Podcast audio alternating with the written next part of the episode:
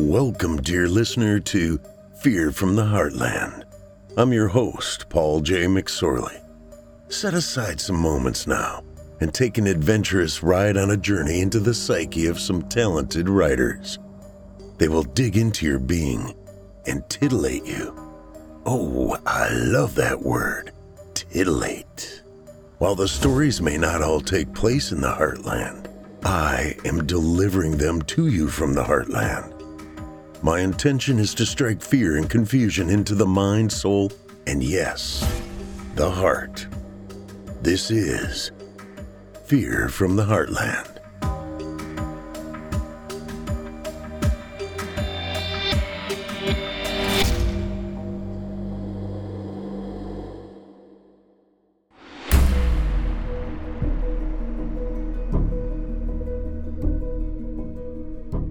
Hello, Heartlanders, and welcome to Season 3, Episode 21 of Fear from the Heartland. I'm your host, Paul J. McSorley. Hey, Heartlanders, you guys patrons yet?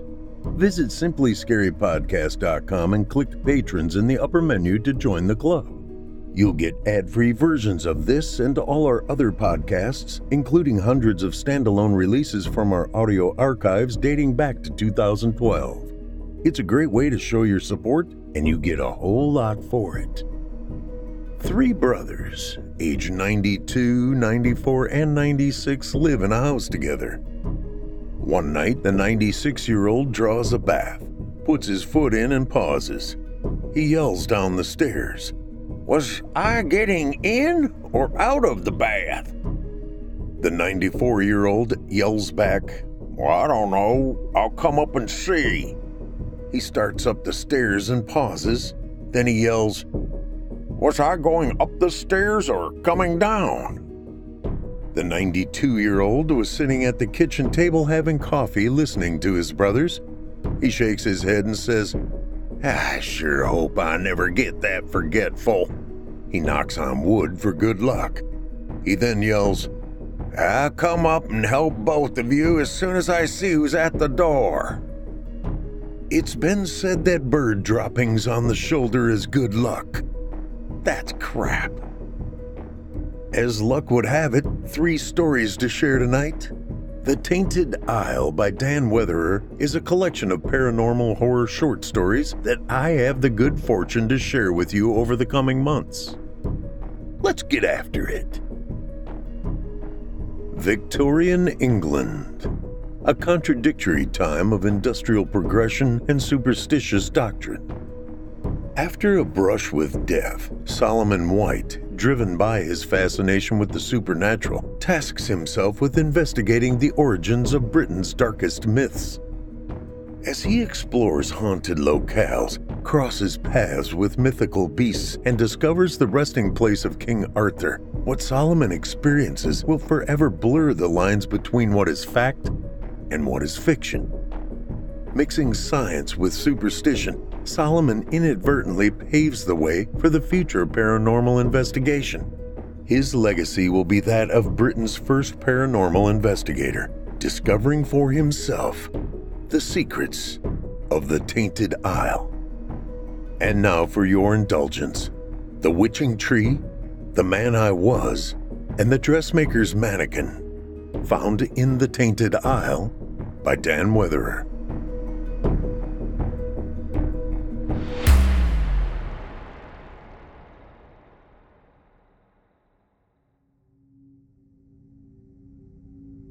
Prologue The Witching Tree, Elverton, March 1871.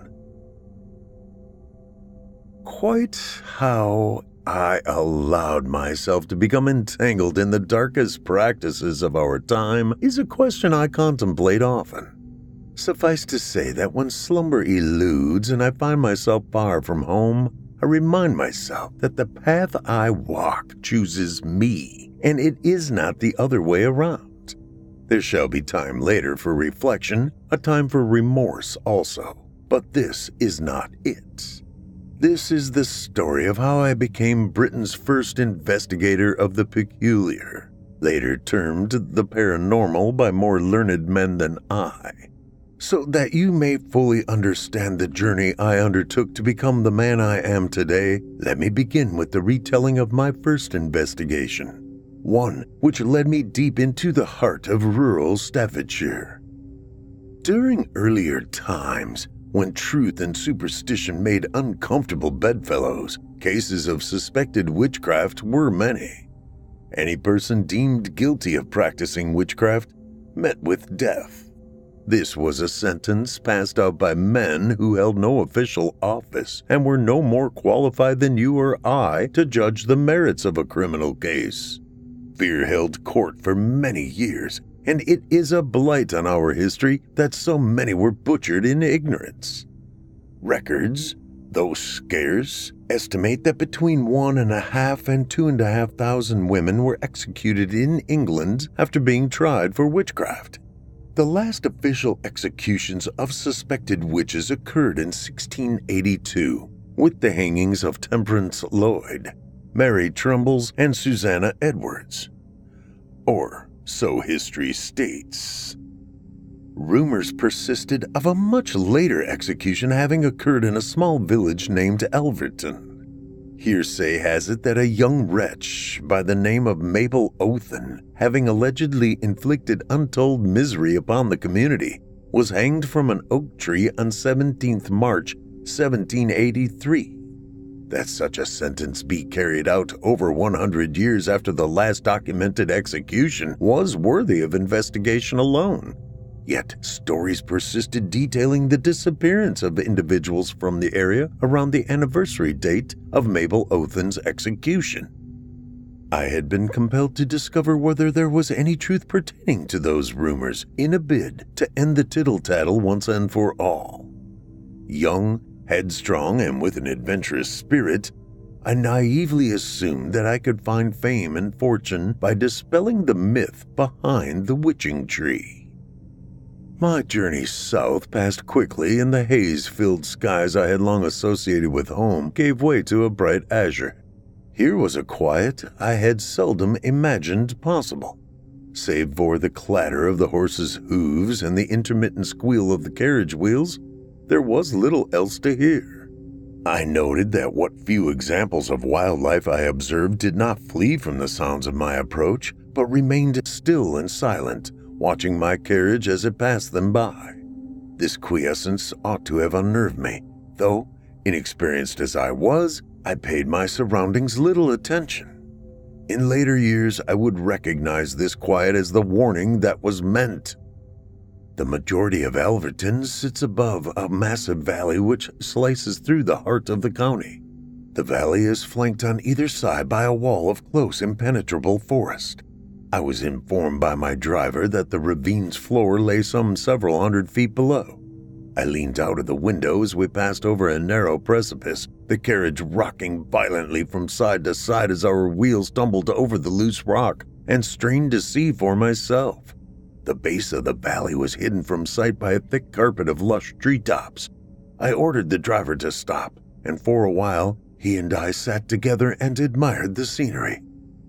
This was a vista like no other I had ever encountered. One grows accustomed to an ordered horizon, one lined with rooftops and tall chimneys. Here, perched on the edge of the drop and surrounded by dense woodland, I felt that for the first time in my life I was able to breathe. It was a heady mix. The combination of the scenery, the purity of the air, the steady babble of the river churnet, and the confident shouts of the loggers at work deep within the bowels of the valley flooded my senses. I experienced there a moment of serenity that I shall never forget. My driver went on to explain that a small section of the village littered the valley floor and that further to the west, a mile into the vale, lay the neighboring village of Oakmoor. My lodging for the night was a coach house by the name of Swallow's Pass. The building rested on the lip of the valley and afforded a similar view to that of my earlier vantage point. Later, when shrouded in darkness, the forest cut a gray and silent shape against the mat of the night sky. Absent the day's toil, only the whisper of the trees remained. As I made my way from my room towards the area of the tavern that served as a public house, the air carried an array of voices, all of which were engaged either in excited conversation or raucous argument. I pushed open the door that separated the guest quarters from the bar, expecting the fervor to rise in volume. Instead, a hush fell over the room, and all eyes turned towards me. An atmosphere of suspicion hung between us, the revelers and I. The moment mercifully passed. The hush broke and a low murmur of chatter resumed. Perplexed and feeling more than a little uncomfortable, I ordered an ale and took a seat at the bar. The publican was a rotund fellow with dark eyes and a ragged beard. His face wore an expression of forced welcome, and he muttered only minimal thanks as I paid for my drink. I took a sip and gathered my composure. I was a visitor to this place, unfamiliar, an unknown quantity. If the rumors held any semblance of truth, then it was only to be expected that the community would view my intrusion with a degree of suspicion.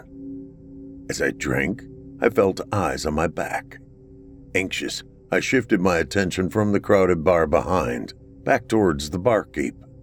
It was he who spoke first. So, where you from then, eh? I replied that I was from Manchester. City boy, eh? What brings you here then? I paused for a moment. I wondered whether it would be wise to reveal my actual intention this early in the investigation. Wet behind the ears as I was, I elected to lie. Outsiders don't come here for fresh air. Can't even remember the last visitor we had, can you? Though it was clear that the barkeep was addressing somebody to the rear of me, his eye remained locked with mine. Nah, I kinda, came a mumbled reply from far behind. He leaned across the bar and repeated the question in a tone laced with threat. So I'll ask you again, Sonny. What brings you here then? I was about to reply in truth when a sudden chill took my bones. A chorus of gasps erupted behind me. Instinctively, I turned on my stool, expecting to see one or more of the local folks standing directly behind me, their patience at my intrusion having finally worn thin. As I turned, the fire that had been burning upon my arrival sputtered out, throwing much of the tavern into darkness. Silence fell upon the bar, and a tangible feeling of dread permeated the air. All at once, the fire burst into life, only this time the flame burnt a pale blue. As impossible as it seems, the room became colder. I began to shiver and struggled to prevent my teeth from chattering. Several in attendance stood in unison and began to back away from the fireplace. Panicked eyes first regarded the blue flames and then turned their attention my way. One of the patrons pointed towards me. "'Tis a sign,' he stammered, overturning his stool as he backed away from the fireplace, a look of terror etched on his face. The girl walks once more, cried another, his features lost in shadow. Hush up, growled another. Our fear betrays us. I turned towards the barkeep. His confrontational demeanor had now been replaced by one of dread. He appeared pallid, apprehensive, and he mumbled something under his breath, his voice hushed, his tone resentful. Not a word, but a name. A name that I had read several times in my case notes Mabel. I rose early the next morning, keen to start my investigation proper, having found myself cursed with a skeptical mind, which, in later years, I would learn to count as a blessing. I could not help but wonder whether the preceding night's events had been a jape at my expense. Indeed, it was not beyond the realms of possibility that the locals, wise to my intentions, had come up with a dastardly plan to either mock or frighten me in the hope that I might abandon my cause and flee back home to Manchester. My morning had been spent knocking on the doors of cottages that formed the hub of Elverton. I had received no answer. Though a great many of the villagers labored in the forest, I knew the wives and children remained at home. I concluded that they must be shy of strangers and sought answers to my questions in the valley below. As I picked my way through the forest, descending further into the valley, all manner of outlandish theories crossed my mind. I wondered if the blue effect of the flame had been orchestrated by the burning of a mineral I was unfamiliar with. Mother Nature holds many secrets. Perhaps such material was abundant in these parts? A simple enough practice it would have been to extinguish the fire while my back was turned, only to add the mysterious fuel and set it alight in the chaos of the darkness. It would have been an easy idea to execute, though the faces of those who had witnessed the spectacle had given naught but the impression of genuine fear. Fear is a look that is difficult to falsify. The faces of the patrons had stricken fear not only in my heart, but in those of one another too. Try as I may to rationalize said incidents, I could not satisfactorily explain away their alarm. Having reached the foot of the valley after a steady and ponderous descent, I concluded that a hoax, possible though it may have been, was unlikely. The air of palpable dread that had descended upon us had not been the result of play acting or misdirection. The descent had passed without incident. I was able to find a logger's path, which guided me safely through the thickest areas of the forest with ease. Voices that at first had sounded sporadic and distant, heard only due to the good fortune of the prevailing winds, now came at me from all sides. The woodland kept their owners hidden from view, but I concluded I was among a large working party that had based themselves beside the banks of the Churnet. This was a landscape as picturesque as any England had to offer. The river gurgled through the valley base, cutting a twisting path between rock and grass.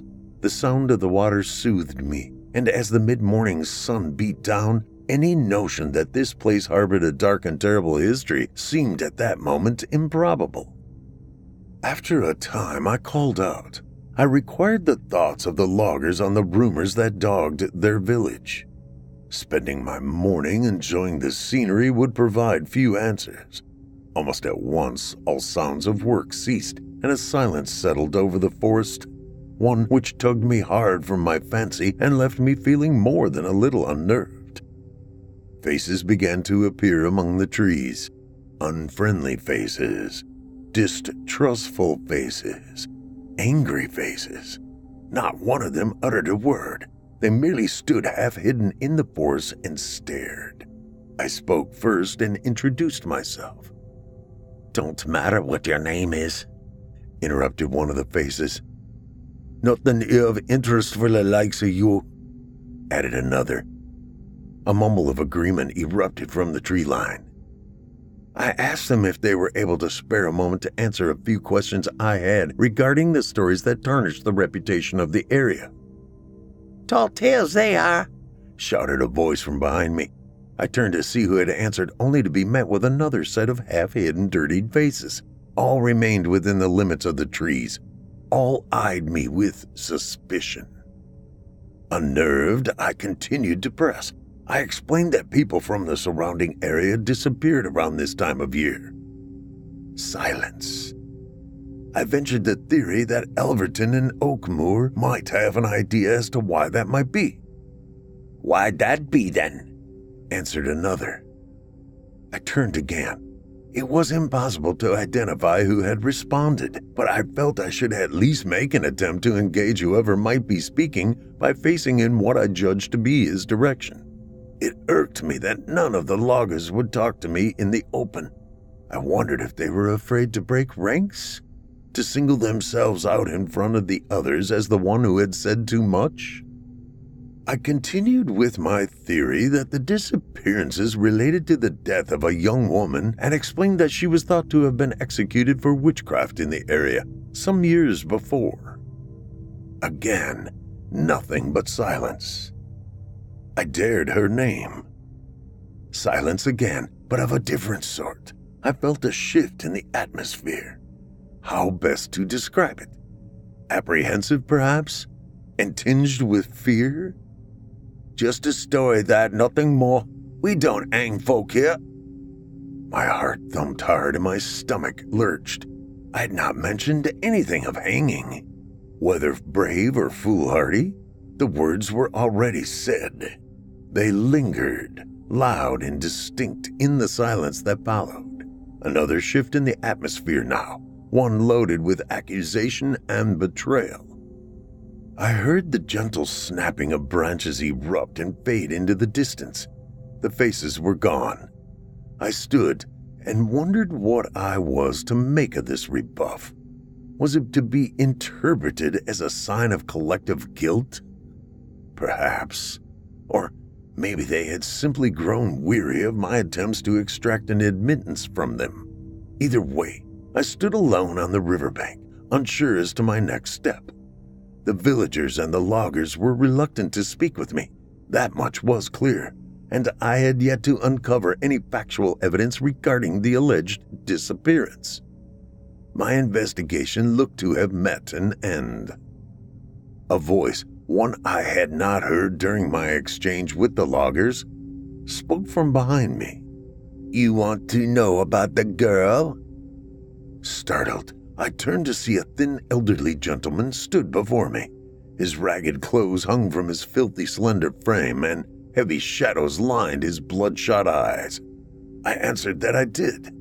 The man nodded and licked his lips. I'll tell you what they told me as a boy, but it'll cost you a decent meal. I reached into my pocket and offered the man a handful of coin.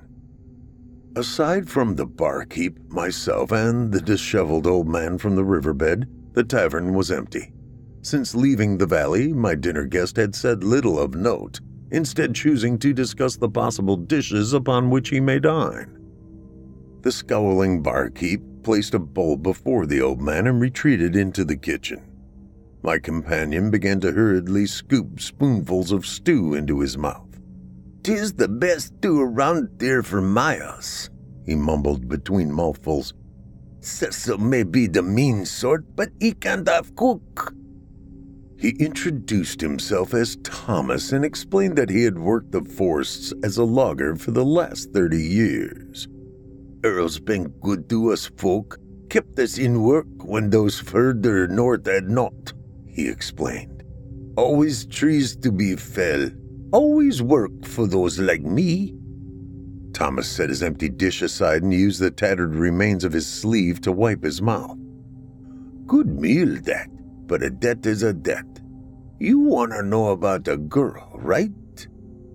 I straightened in my seat Having spent the entirety of my time in his company doubting whether he would even approach the subject again, my interest was now piqued. As he smiled at me, I could see shredded strips of meat hanging between his broken yellow teeth. What little appetite I had quickly faltered. Your talk all fancy like but it won't do you no good. Nowadays around here, I'll tell you what I know, though you'll call me a liar so you will. I assured Thomas that I would do no such thing, eager as I was to hear his testimony. His eyes narrowed and he searched my face for mocking. Finding none, he continued, Mabel. She lived in this village nearly a hundred years ago. Quite a beauty by all accounts. Some say that was what got her in trouble in the first place. It was said she was a temptress of men. At least, that was one of her curses, so they said. The women folk, at least. Truth be told, she was blamed for every piece of ill luck that fell upon this village. Winters are harsh here, even now. Back then, crops failed, food became scarce, and Mabel, with her bewitching looks and devil tongue, she made no friends in it all. They came to see her as a witch, I see you raise your eyebrow at that, but it was all too common a thing back then. I know. I read. I nodded and urged him to continue. Then there was the missing child. Happened right in the middle of the worst times for crops. Someone said that Mabel were to blame for the child turning up dead in the river. He paused, letting the revelation hang in the air. I asked whether he believed Mabel was to blame. Story goes that she never said either way, so I don't know. I, she stood trial and all, but never spoke in her defense. I asked whether there was any truth to stories of her execution. I carried out below at the old oak. I can show you? My resolve strengthened at his willingness to cooperate. I asked if he would take me to the place of her death. I I can, if you have the stomach for it. I'll warn you now, though this ain't like any oak you ever saw in your city, boy. Fascinated and confounded, I questioned him further. Tis the oldest tree in the valley, probably the land, so far as round here, anyways. She holds the earth between strong fingers, thick as you and me. Alas, this is not all. Captivated by the description of the oak and confident that it was the witching tree he described, I leaned closer. When they hung her, it didn't go to plan. The branch she dangled on snapped. She fell to earth, smashed her legs up good.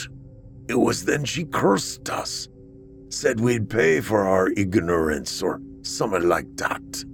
Unless the day of her suffering were marked with death. For a moment, neither of us uttered a sound as I allowed his words to settle into my thoughts. But the oak, oh, whoa, tis like no other. If a tree could display torment, then this would be it. Like something out of the dark forest which Dante traversed as he descended to hell, it is. Dumb. It was the voice of the publican, measured and even. Oh, I'll take yer, Thomas continued, his eyes wild with danger. I'll take yer now, but I know she'll be near. She always is. Tom, barked the barkeep again. Thomas motioned me to lean in closer. Tis not safe to talk here, he whispered. Come see me shortly. My cottage is at the top of the road, second on the right. I'll tell you more there. He stood quickly, knocking the table as he did so, nodded to the publican, and hurried out of the tavern.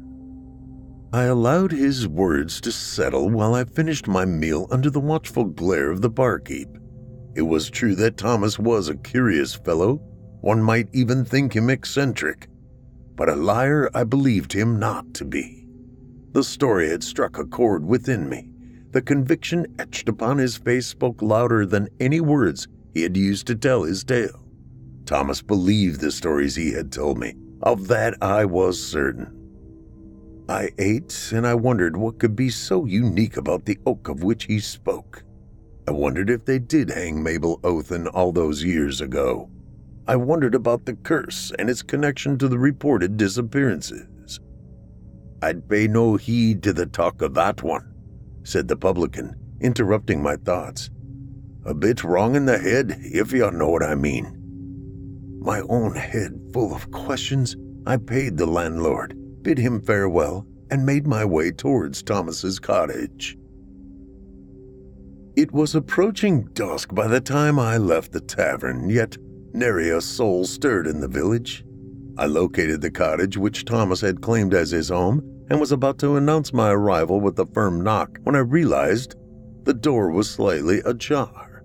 Tentative, I pushed it open and took a step inside. The cottage's sparse interior appeared to be in disarray. Crude wooden furniture lay overturned and broken, half covered by faded, hole speckled blankets. It was dark inside, and my eyes took a moment to adjust to the gloom. All was deathly still. I called out, my voice faltering, betraying my aura of calm. There was no response. I picked my way through the debris mindful that I did not cause further damage. It was evident that Thomas was a man with few possessions. I wished not to add to his hardship. Towards the back of the room was a small doorway, absent a door. The ceiling was low here, and I ducked through the opening into what appeared to be Thomas's sleeping quarters. I felt my stomach lurch as my eyes fell upon him. He lay facing upwards across his bed. His eyes stared unblinking towards the ceiling. His mouth hung open, and his tongue lolled to one side. His throat was cut from ear to ear. The thin mattress beneath him was sodden with blood. I retreated from the scene, my mind a whirl. Nausea took hold of me, and I staggered towards the open doorway, desperate for air. I had not set eyes upon the dead before this day, and the shock of such a sight left me feeling dizzy and sick. In my haste, I did not see them approach me from the shadows, though they must have come at me from either side. I remembered that I was struck about the head. Light flashed somewhere behind my eyes. It was a curious experience, one devoid of sound or feeling. What followed was infinite black. The cold slap of water on the flesh of my face roused me from unconsciousness. As my senses untangled themselves, I realized my precarious predicament. It was night, and I was in the forest. Rough hands beneath my armpits supported my weight, though I was now able to do so myself. I was atop a long flight of worn stone steps. Gathered far below was a sizable crowd, I deduced that the majority of the village were in attendance, and judging by the size of some, the children too, though I could not say who was there, for all gathered wore crude sack masks. Some carried torches. The flicker of the flames threw macabre shadows which danced across the stitched faces, reminding me of the jack o' lanterns which illuminate All Hallows Eve. The itch and pinch which constricted my throat meant it was likely I was wearing a noose. I managed to turn my head slightly to the left, where I saw four hooded men holding the other ends of the rope, which I assumed was thrown over an unseen branch high above me. The noose tightened at their every movement, no matter how subtle. I admit now that panic spread through me, and I began to struggle against the grip of my captors. The crowd, amused by my fear, started to bay and jeer until one among them commanded silence. A tall figure emerged from within their throng and began to take measured strides towards me. Though the figure wore a sackcloth mask, I could feel his eyes upon me. There followed nothing but the sound of my panicked breathing and the slow, deliberate footsteps upon stone. With barely a foot between us, the figure in the sack mask spoke. You come here asking questions, judging us, our way of life, which you know nothing about. It was expressed as an accusation rather than a question. I was not sure whether an answer was required, so I opted to remain silent. Thoughts of escape ran through my mind, but I had no plan as to how I might accomplish such a feat. I was caught in a hopeless situation, miles from home, miles from help. At that moment, I believed this was to be my end. You say nothing? continued the masked figure, a note of impatience in his tone. Well spoken, I assumed he was either not from the area or of a higher social standing. These are dark times for us, and measures are in place to assure that we see the light again. The crowd remained silent and still, poised for the inevitable, practiced in their wait. You fail to grasp that which is your fate, said the masked figure, leaning close to me. I could smell the wine on his breath, rich and fruity. He turned to face the crowd below, throwing his arms into the air. The day has come. She shall have her sacrifice. We shall prevail for another year. For this we give thanks. The crowd murmured in response, and the forest fell silent again. The masked figure turned towards me and whispered, This is our gift. At that moment, the four men holding the rope pulled in unison, and I felt an intense pressure around my throat. My feet were free of the ground. Instinctively, I started to kick and struggle. This intensified the ferocity of the pressure around my throat. As they pulled, my body jerked and the rope gripped tighter. The crowd roared, barely audible now above the thunderous rush of blood which flooded my ears. I hung, pathetic and helpless, swinging in a wide arc due to the momentum generated by my futile struggles. I knew that death was imminent. At first, I thought that my eyes deceived me. Starved of oxygen, the mind can conjure all manner of illusions, and I'll wager that it is many a man whose last glimpse of life is one of hope. Before me, from left to right, the flames of the torches carried by the crowd flickered from orange to blue. Again, I cannot be sure of the events that followed, for consciousness came and left in rapid, unpredictable waves, but whatever transpired was enough to save my life. The crowd began to panic.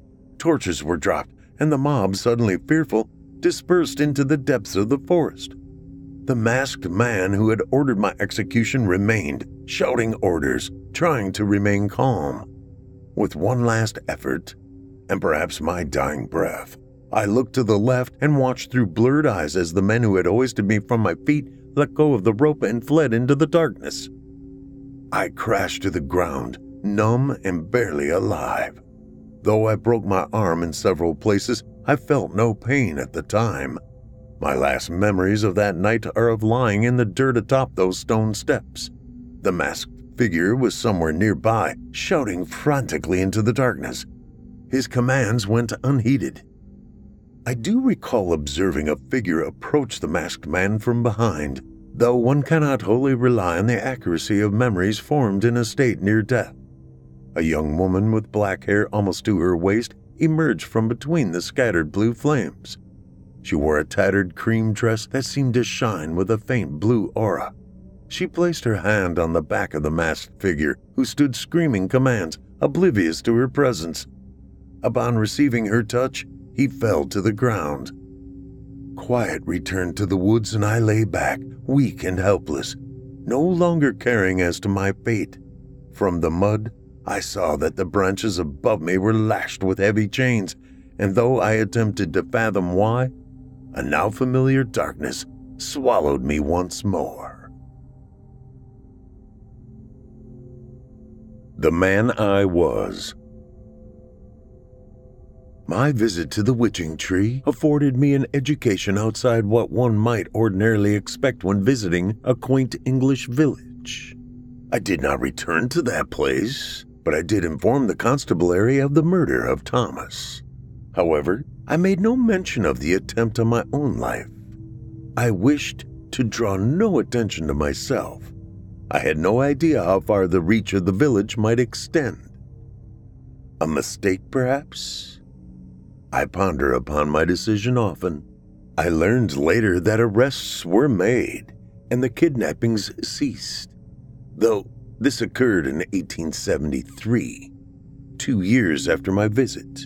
Could I have halted their malicious practice sooner if I had mentioned my brush with death? It is entirely possible that I could, though fear of reprisals, fear of being ridiculed and mocked, my character being marked as questionable before I had even begun to establish myself as an investigator of peculiar tales, all conspired against me. I doubted myself. I doubted my memories but most of all, I questioned my understanding of what had occurred in Elverton. I was weak. There, already an admission that has taken me by surprise. I am sure there will be more to follow. Writing this, I feel a burden lifted. Yes, I was weak. I was afraid to admit that I had attempted to solve a case involving kidnapping, witchcraft, and murder single handedly. I was scared to admit that I had failed at my first attempt at an investigation. My fear of failure would need to be overcome. It would trouble me often, but that was neither the time nor the place to confront it. So I buried the memories of the witching tree, intending to face my concerns later in life when I felt better equipped, when I felt better able to understand. So often do we tell ourselves later, finding comfort in our refusal to face our fears. Said comfort is fleeting, for those fears that are buried are only ever temporarily out of mind. I pressed on with my work, as you shall read, with a newfound vigor, born of my failings regarding the witching tree. I reassured myself time and again that the work I undertook meant that I could make a difference to the lives of the others, that I could atone for my cowardice. It was a mistake not to speak out and tell the whole story. I know that now. Admit that now. The simple truth is that I approached the community of Elverton with the aim of unearthing the truth of their crimes before I was mentally prepared to do so. There were forces at work that I could not hope to comprehend. Not at such a young age. Not when I understood so little of the ways of the world. There is no excuse for cowardice. Though the foul practice that occurred in that community was halted, I could have halted it sooner. At least one life was lost that I might have been able to save. After a month of restful mental rehabilitation, determined to make amends, I turned my attention towards a fresh investigation. One not concerned with death or witchcraft, one that I convinced myself I would be able to carry out successfully. Forgive my fervor. Often I am caught in a trail of thoughts and find myself becoming quite carried away. Let us start at the beginning returning to a time before I ventured into that cursed valley, to a time when I still believed that the answers to the mysteries of life, though well hidden, were waiting to be uncovered, waiting to be understood. Looking in the mirror of late, I scarcely recognize the withered face that stares back at me. It is June 1914, and global tensions run high. Perhaps impending war is the catalyst to these memoirs, or perhaps it is simply the march of time and the recognition of my declining health which have pressed me into documenting my life's work. My name, should it matter, is Solomon Whites. I was born into a family of wealth and standing, one of Manchester's most prominent. For all intents and purposes, it seemed that my destiny was set and I would follow in my father's footsteps in the textile business. Thus, I was educated on the nuances of the industry from an early age. It was often joked that I had cotton in my blood, though this reduced me to tears countless times as a young child. I feared that my body would cease to function at any moment, my veins clogged with an abundance of thread. Such is the imagination of the young. Perhaps it was this initial fear that shaped my dislike for the mills. My father was a good man, wise and staunch. He employed many from the city and was revered among the poor as kind and sincere. The truth, as ever, was not always so pleasant. The adage, you must be cruel to be kind, was never so true as it was in the factories. Father worked his employees hard, Long hours and meager pay meant that production maintained a steady pace, and father was able to compete with nearby mills while still turning a profit. Alas, with the invention of the flying shuttle, fewer workers were needed, and he found himself tasked with returning a great many of them to the same streets he had previously plucked them from. This was a difficult period for the family business, and in a matter of weeks, our name had gone from revered to loathed. I decided soon after that I would not be following in my father's footsteps after all. My mother was a homely, quiet woman. Having never wanted for anything, she became withdrawn from the world and hardly ever left the house. I remember a few conversations with her, as more often than not, her words were trite or cutting. Her bitterness, I later learned, was born of long years of solitude. She was a lonely woman who at one time had hoped to travel the land and immerse herself in the history of this great isle. When I told her of my intended path, I expected a harsh scolding. I believed I would be seen as dishonoring the family name by not continuing in my father's business. Instead, she smiled at me, took me by the hand, and said nothing. A solitary tear landed upon her skirts, yet it was me from whom it fell. A quick aside is in order regarding the origins of my passion for history. I was schooled at the University of London, and though my studies centered upon the topic of business, as my father intended, I quickly fell into a friendship with the lecturer of history, Dr. Jeffrey Osborne. Dr. Osborne was a colorful character of staunch belief and tempestuous nature. He taught me that history was not the mere listing of historical events, but the study of the politics and social climate which befell the areas of said events, before, during, and after. History is as much a study of people and attitudes as it is names and dates. Long were the discussions we held, sometimes until the small hours of the night, and fascinating were their outcomes. It was here that my interest in folklore began. Folklore, like history, is passed from generation to generation, is spoken of over ale and meat, is recounted from parent to child. Like history, its stories contain warnings or advice that are better heeded than ignored. Like history, there is always a substantial truth buried at its heart, no matter how colorful or outlandish the tale. For example, Arthur Pendragon, better known as King Arthur, features prominently in English folklore, though there are historical truths contained within many of the stories pertaining to his exploits. Here, then, folklore and history are intrinsically linked, and the separation of fact from fiction becomes almost impossible. Almost. In the beginning, I did not believe any of the tales I set about investigating, at least not at first. Some might argue that I have wasted away the days of my life. I shall claim that I have not. The purpose of these recollections is to explain my journey, if not to your interest or understanding, then perhaps for my own.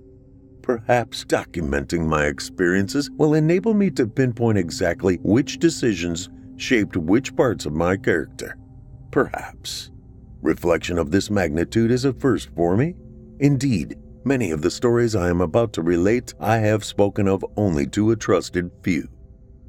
I can say with a great degree of certainty that once I had settled on my chosen path, the world I imagined as a young man soon ceased to exist and in its place, I found one of darkness and menace, the likes of which only the cursed few are privy to. Do I regret the choices I made? Perhaps some, though I will wager that they will not be the choices you might expect. Regret is a vital part of life, a necessary process. It allows us to quantify our standing, enables us to reflect, and if we so desire, to improve. You, dear reader, carry regret. Of that I have no doubt. It is only the ignorant who are truly free of it. Permit me to wander from topic for a moment, as I am caught in the grip of a powerful memory from my childhood that I feel is only fitting to share. Forgive me, memories clamor for my attention in no particular order, and I feel that if I do not share them right away, they may fade and not resurface for quite a time. I would have been eight, and though I am walking along a narrow lane, I am at a loss as to where this memory may have taken place. I am alone, save for the family dog Horatio. The recollection of that name brings a smile to my face, for I had heard no other name so regal sounding as that as a boy. He was an obedient dog, a spaniel, pure of breed, it was assumed that he passed away one winter, for he ventured into the forest behind our home one morning and was not to return. I remember feeling distinctly heartbroken upon his loss. That was the first time I experienced grief, though it certainly would not be the last. I digress. Back to the lane. It is noon. Horatio is ahead of me and has veered sharply to the right. I jog in a half hearted attempt to catch up. I hear him bark and see him run beyond the hedgerow. I panic, feeling suddenly anxious at being so far from my dog, and quicken my pace. The fog is thick. It suffocates me, forcing its way into my lungs, prompting me to cough and wheeze. It presses upon my skin with its cold, wet touch. I reach the stile where Horatio entered the field, and I climb over it, cursing the dog. There is nothing before me but a wall of gray. Visibility is but a few feet in either direction. I step forwards and the stile behind me disappears into the murk. Horatio's barks come quicker now, and to my ears he sounds under stress. I push forth into the gloom using naught but my ears for guidance. There is a squeal of pain far ahead of me as Horatio begins to yelp and whine. I know that he is hurt. I run. I run until my lungs burn. I run until my ears sting and my eyes pour, yet I am no nearer to my beloved dog. His cries seem distant and broken. I realize that I have no idea in which direction my injured dog lies. I concede that I am lost. The fog surrounds me. It invades me, becomes part of me. I feel the chill of its touch coursing through my veins. In my mind's eye, my blood has turned from red to blue. My head screams in pain. My heart thunders in my chest. Sight and sound soften. My senses are numbed, rendered useless by the prevailing gloom. I could lie down and sleep now were it not for the cold. The urge to do so is almost overpowering, but I resist. To me, this feels like the very fringe of death a strained whine from somewhere far away. Overcome with panic, I whirl and spin in a vain attempt to locate the direction of Horatio's cry. It is then that I see her. Far to my left, a shadow, short and slender. I see her hair, which is long, almost to her waist. She stands motionless, a beacon of life in this field of limbo. She is wearing white, it is a plain dress. I feel no threat and move towards her. With each step I take, the figure moves away. I hasten my pace, and she does likewise. Regardless of my speed, I close no distance. Meanwhile, Horatio's cries are becoming louder and more distinct. The figure is leading me towards my injured pet. Of this, I am sure, and I break into a sprint. Horatio lies before me, his back leg twisted and broken. Pain and fear dull his eyes. I lift him into my arms, elated to have found my dog, then unsure as to my next action. I look around, hoping to source a way out of this place. Again, I catch the outline of a figure, short and slender, dressed in white, barely visible through the gloom. I walk towards her, cradling my dog. The shape of the girl disappears, to be replaced by that of the stile.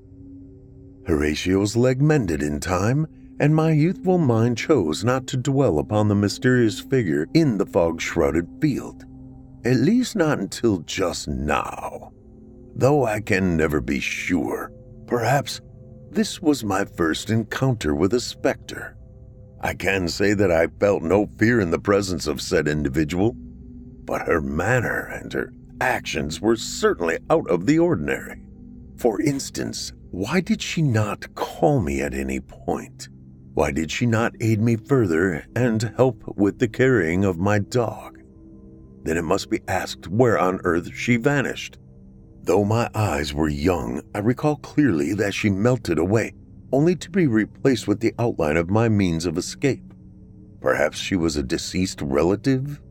Or a fellow lover of animals or a fellow lover of animals who is not content to sit by and watch my feeble attempt at rescue?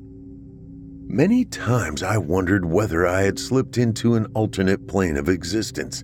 So disconnected from the rest of the world felt I. Reality lay but several hundred yards from me, yet I could sense little in the way of nearby substance while lost in the fog that day. Though I knew it not then, Though I knew it not then, this was to be the beginning of many journeys into the peculiar journeys that are recorded here, not only for future reference, but for means of personal analysis. I hope to find the process of documenting my memoirs therapeutic. I have demons to exorcise and fears to face that I have kept hidden away in the darkest recesses of my mind for far too long. Many times I have doubted my sanity, as have others, and I am certain you will too. what I commit to the following pages is the truth, or at the very least, it is my truth. The truth experienced by me, felt by me, feared by me.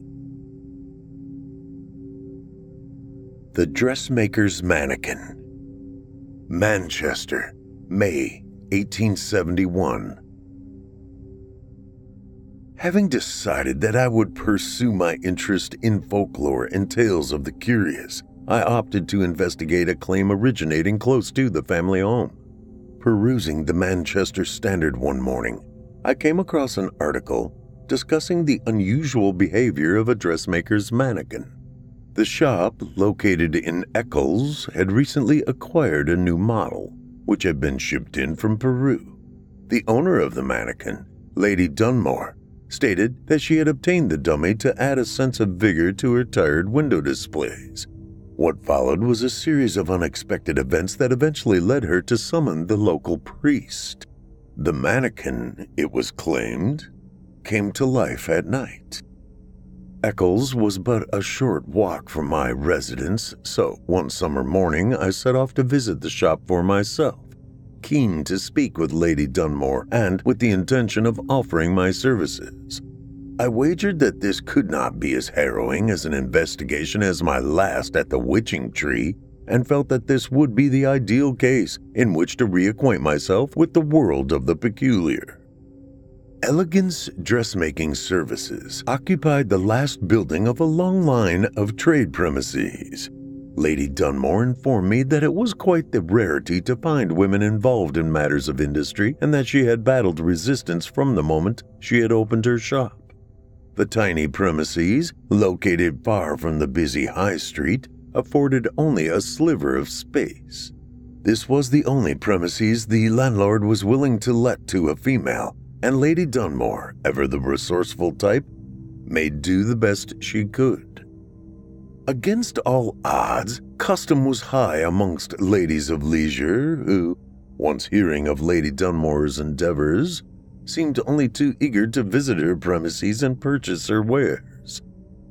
Though crooked and crumbling on the outside, inside the shop was immaculate and well presented. There was a large selection of dresses and other attire hanging on racks to the left side of the store, with fitting rooms to the rear. A large ornate mirror and a clear area of floor occupied the space to the right. The mannequin took pride of place in the shop's only window. On my visit, it was attired in a trim floral patterned silk piece, which Lady Dunmore informed me was inspired by the styles of the Japanese. She explained how her increasing boredom had led her to learn the art of dressmaking, her talent for which had carried her into the beginnings of a business. She remarked that she had met fierce competition from her male counterparts and had at first believed that a hoax was in effect with regard to the actions of the mannequin, the desired outcome being that she ceased trading out of fright. Never the sort to wilt in the face of adversity, she had turned the situation to her favor by electing to inform the local newspaper. Visitors to her shop increased, as did her trade. She argued that if she were the subject of a hoax, all activity would have ceased when the perpetrators saw their efforts had the opposite effect to their intentions. Suffice to say, the mannequin continued her twilight movements. Having closed the shop early so that I might study the mannequin, Lady Dunmore proceeded to outline the events that had blighted her shop since the arrival of the model. The figure had arrived several weeks earlier on a trade ship named the Elsa May that had traveled from South America carrying an assortment of cargo. Lady Dunmore had been in the city of Liverpool the day the ship had come in and had happened to notice the mannequin sitting amongst an assortment of goods on the side of the dock. She explained to me how she was immediately taken by the appearance of the model, citing that it appeared most lifelike, especially in the eyes. A deal was struck with the ship's captain, and the mannequin returned to the shop with Lady Dunmore. Having spent several minutes examining the model, I could certainly see why she was so struck with its appearance. Mannequins tend to be composed of wicker and to resemble only a very crude human form. This particular model resembled a young woman. She would have been no older than 20 and was strikingly detailed. One might even have called her beautiful. She seemed to be constructed entirely of unidentifiable resin, which gave her skin a yellow tint. Further, the mannequin had hair that felt human to the touch. Similarly, it had both finger and toenails. Lady Dunmore insisted that her mouth contained a full set of teeth. I asked her how she knew this to be the case when the mouth of the mannequin was sealed shut. She explained that depending on the mannequin's movements in the night, this was not always the case. After obtaining permission, I examined the figure of the mannequin in closer detail.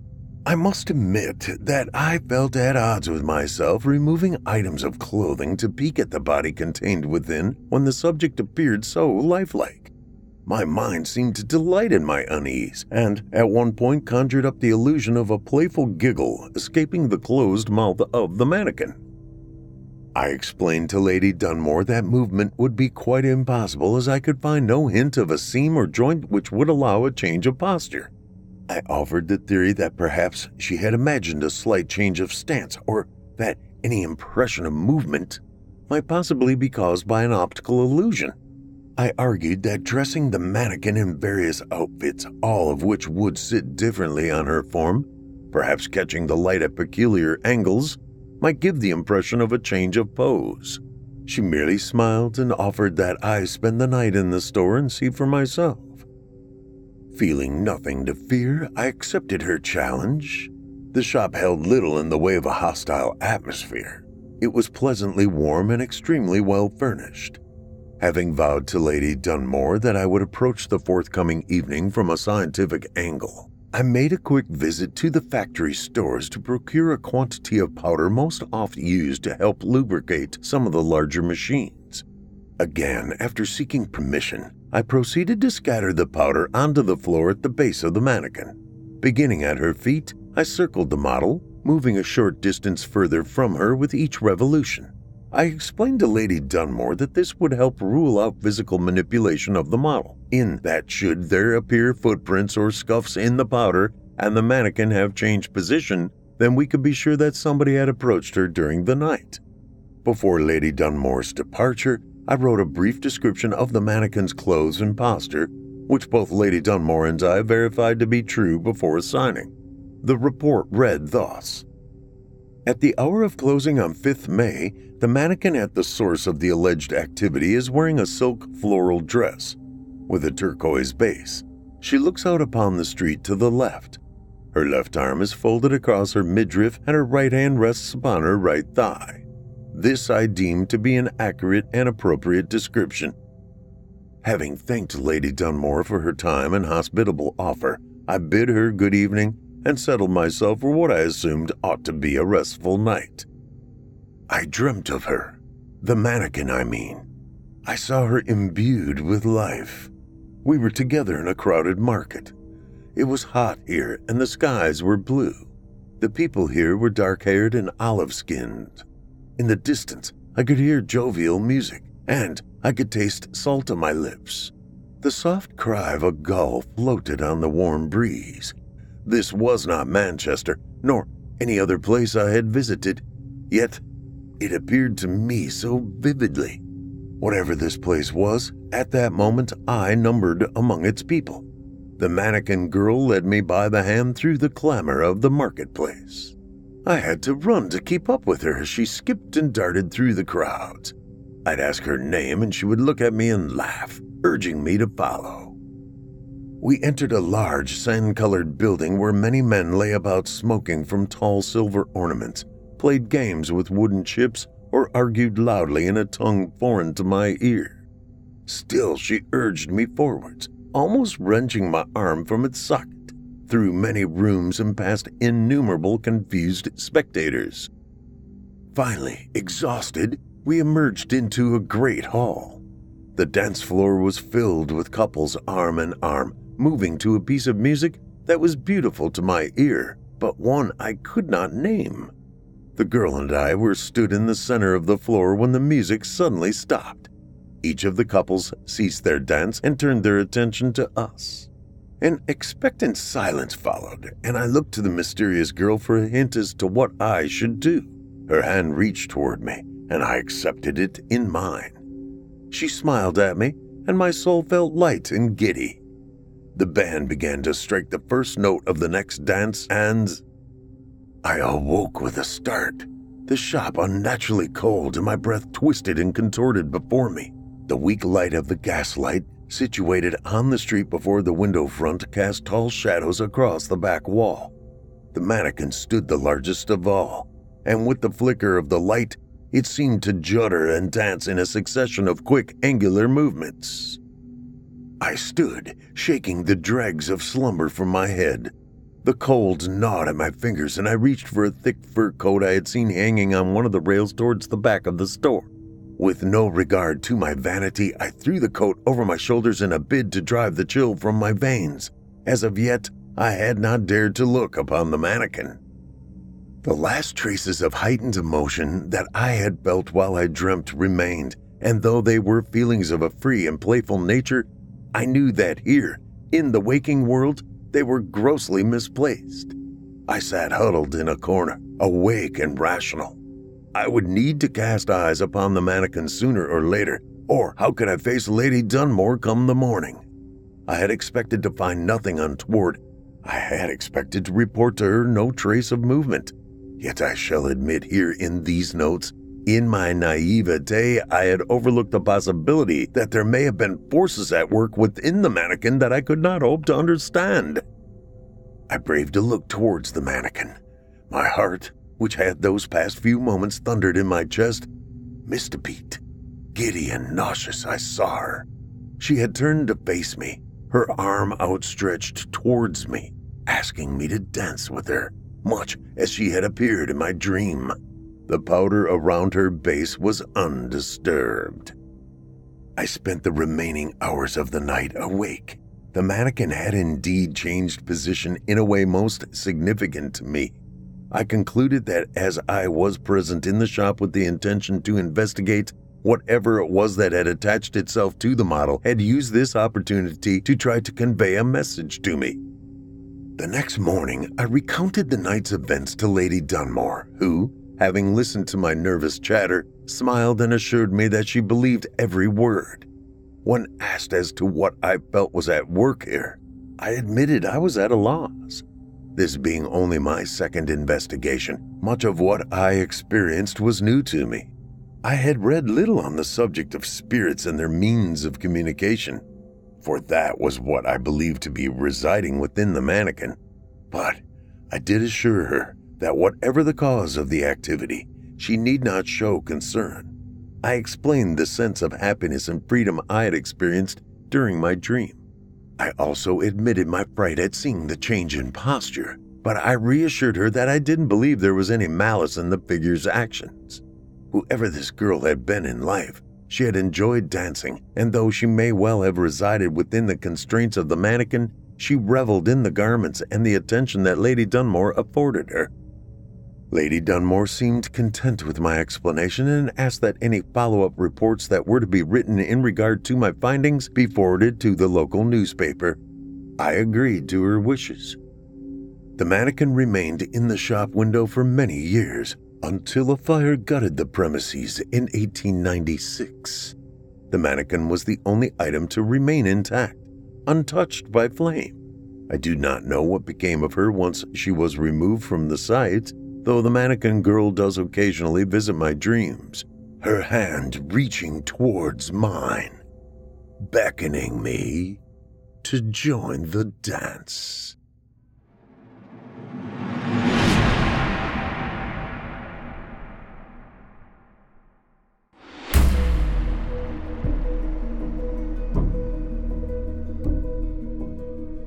Hope you enjoyed tonight's tales The Tainted Isle, featuring The Witching Tree, The Man I Was, and The Dressmaker's Mannequin by Dan Weatherer. Award winning author Dan Weatherer was first published by Haunted Magazine in spring 2013. Aside from the publication of numerous short stories with a multitude of presses, his next major project was a solo collection of short stories titled The Soul That Screamed winner of the Predators and Editors Readers Poll Best Anthology 2013. An accomplished playwright, Dan was the winner of the 2017 Soundwork UK Play Competition, a finalist in the Blackshaw Showcase Award 2016, and a two time finalist of the Congleton Players One Act Festival 2016. Dan has had several of his plays appear at festivals and fringe events. The Dead Stage, a book detailing Dan's experiences as a novice playwright, was published courtesy of Crystal Lake Publishing in October 2018. In 2019, Dan was nominated for a Local Heroes Award, the Sentinel, for his continued promotion of literacy and mental health issues in the city of Stoke on Trent. In 2020, Dan became a contributor for Creepypasta Stories and Chilling Tales for Dark Nights, 2020 also saw the release of his novella, Cheslin Meyer, Demain Publishing. Presently, Dan contributes to the YouTube channel Chilling Tales for Dark Nights, and his stage plays continue to be sold and performed worldwide. Check out Dan's website at www.danweatherer.co.uk. That's D A N W E A T H E R E R www.co.uk.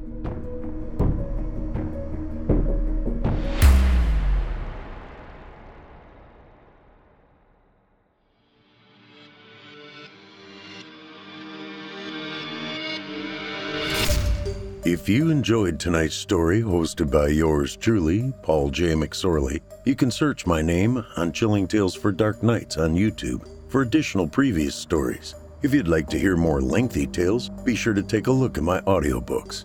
Available now on audible.com or just visit paulsbooks.net.